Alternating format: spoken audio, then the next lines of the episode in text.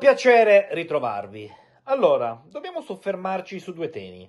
Alexandro e Carlos Alcaraz. Partiamo dal brasiliano, perché ieri si è reso protagonista dell'errore che poi ha consentito all'Udinese di vincere allo stadium, molto goffo nella lettura, eh, palla non semplicissima da decifrare con una deviazione davanti, però avrebbe dovuto fare nettamente meglio e gira che ti rigira. Eh, negli episodi negativi Alexandro spesso e volentieri è protagonista e non sicuramente solamente dagli ultimi tempi. Eh, colpisce, e non poco, come questa sia la nona stagione di Alexandro. Il brasiliano ha ottenuto fin qui 320 presenze e ha raggiunto ieri David Trezeguet. Quindi eh, la proiezione è quella un giocatore eh, che potrebbe fare il record di presenze eh, tra gli stranieri del mondo Juve. Mm, io non voglio stare qua a girare intorno al discorso, cioè Alexandro nella stagione 2024-2025 non deve far più parte eh, di questa rosa, semplice, chiaro e lineare. Non ne faccio solamente una questione tecnica perché è oggettivo constatare come questo giocatore abbia avuto una regressione pazzesca. Io faccio fatica a ricordare calciatori arrivati in una determinata maniera alla Juventus che poi si siano regrediti eh, in tal maniera. È vero che parliamo anche di due, due mondi differenti, mi spiego meglio. Alexandro arriva come laterale mancino alla Juve e le prime due stagioni è devastante. Nella prima sembrava di aver trovato davvero il nuovo Roberto Carlos. Poi qualcosa si è spento anche a livello motivazionale, è un giocatore che suscita poche emozioni, le fa anche trapelare in maniera non netta e questo può portarti anche un po' a staccare, un po' a fare il compitino e in generale la gente non è dalla tua.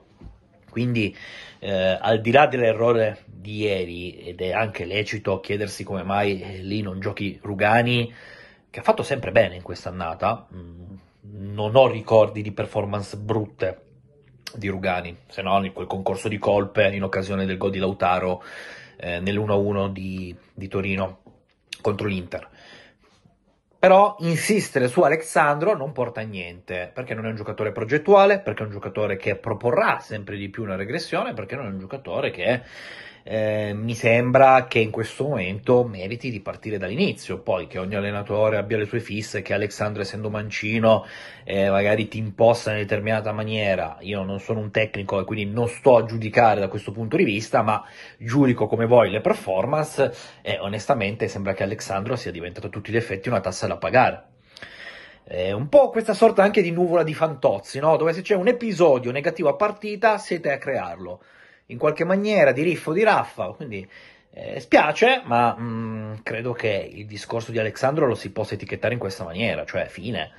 Eh, fortunatamente la buona notizia è che riscade il contratto, fortunatamente bis questa volta non ci sono opzioni a determinate presenze che fanno scattare un più uno, sono gli ultimi mesi di Alexandro alla Juventus e proprio per questo motivo bisognerebbe iniziare a lavorare sugli altri, quindi magari insistere su Daniele Rugani, inserire nel rispetto del rientro al grave infortunio Tiago Jalò, eh, che poi deve rappresentare proprio colui che prenderà il posto nelle gerarchie dell'ex eh, Porto. Ma eh, quando fai nove stagioni alla Juve, sei in scadenza di, di contratto, hai superato eh, i 30 anni da un pezzo, mm, secondo me è anche un discorso motivazionale, cioè rimanere tanti anni in una società non è semplice, soprattutto per un calciatore straniero. Poi, eh, ribadisco, 320 presenze sono tantissime, ma sono davvero tante.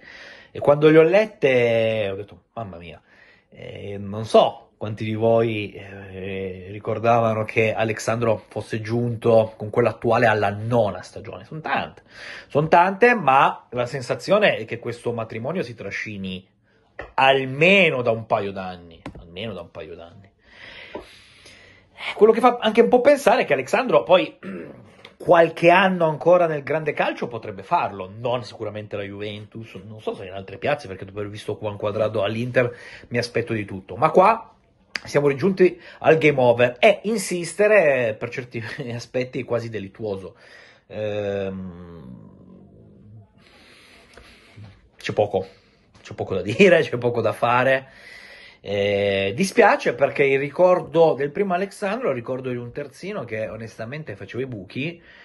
E io credo che poi ci sia stata anche quella possibilità di venderlo al Chelsea, ve lo ricorderete, nell'estate del 2017, perché forse avevo già raccontato questo aneddoto, ho parlato con un dirigente dell'epoca della Juventus che mi aveva raccontato e confermato per filo e per segno come ci fosse questa proposta da urlo eh, del Chelsea di oltre 50 milioni di euro, vado a memoria, ma la Juve non se la sentì di privarsene perché in quella stessa sessione aveva già perso due quarti della difesa titolare. Dani Alves, che aveva deciso di andare al Paris Saint-Germain, e Leonardo Bonucci, che come ben sappiamo eh, sposò in maniera momentanea per poi tornare a Torino il progetto del Milan. Quindi la Juve in quell'estate non se la sentì di rifare totalmente la difesa perché poi eh, ciò avrebbe comportato di prendere eh, 3 su 4 difensori nuovi per la linea.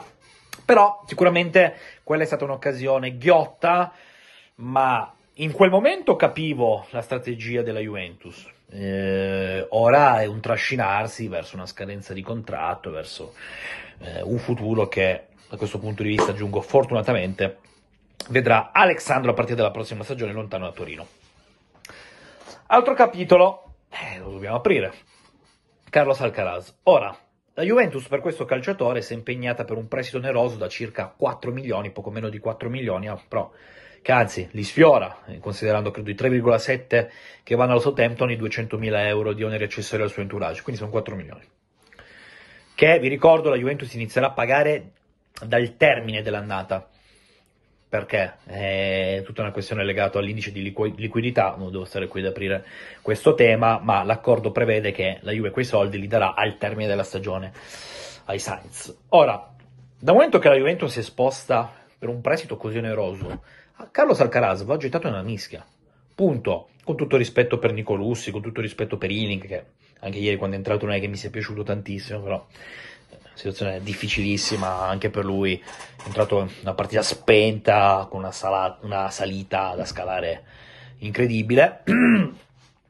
Ma Carlos Alcaraz va gettato nella mischia, non ci sono tanti calcoli da fare e ho letto qualcuno che ha detto eh, se la Juventus però avesse preso Bonaventura Pereira sicuramente Allegri eh, li avrebbe schierati immediatamente. Ci può stare, io tendo a pensare che sia così, o possa essere così, ma mh, mm, è un retropensiero che in questo momento non mi interessa. Cioè Alcaraz, essendo un prestito di gennaio, febbraio, marzo, aprile, maggio, praticamente 5 mesi, quasi da... Eh, non un milione a mese, perché abbiamo detto che di 4, ma non siamo tanto lontani da eh, quella proiezione, Carlos Alcaraz va gettato nella mischia, anche perché, ve l'ho detto, a me risulta che il ragazzo fisicamente stia molto bene, che abbia superato brillantemente tutti i test, se è un discorso di ambientamento, di imparare... Eh, i movimenti, di ambientarsi in un certo impianto tattico. A me questi discorsi non interessano, ma il ragazzo, per quanto è stato pagato, piaccia o non piaccia, va gettato subito nella mischia.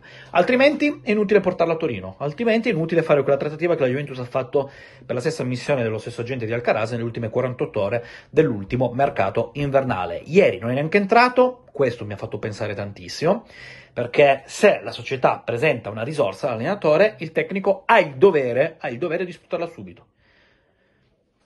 Fine.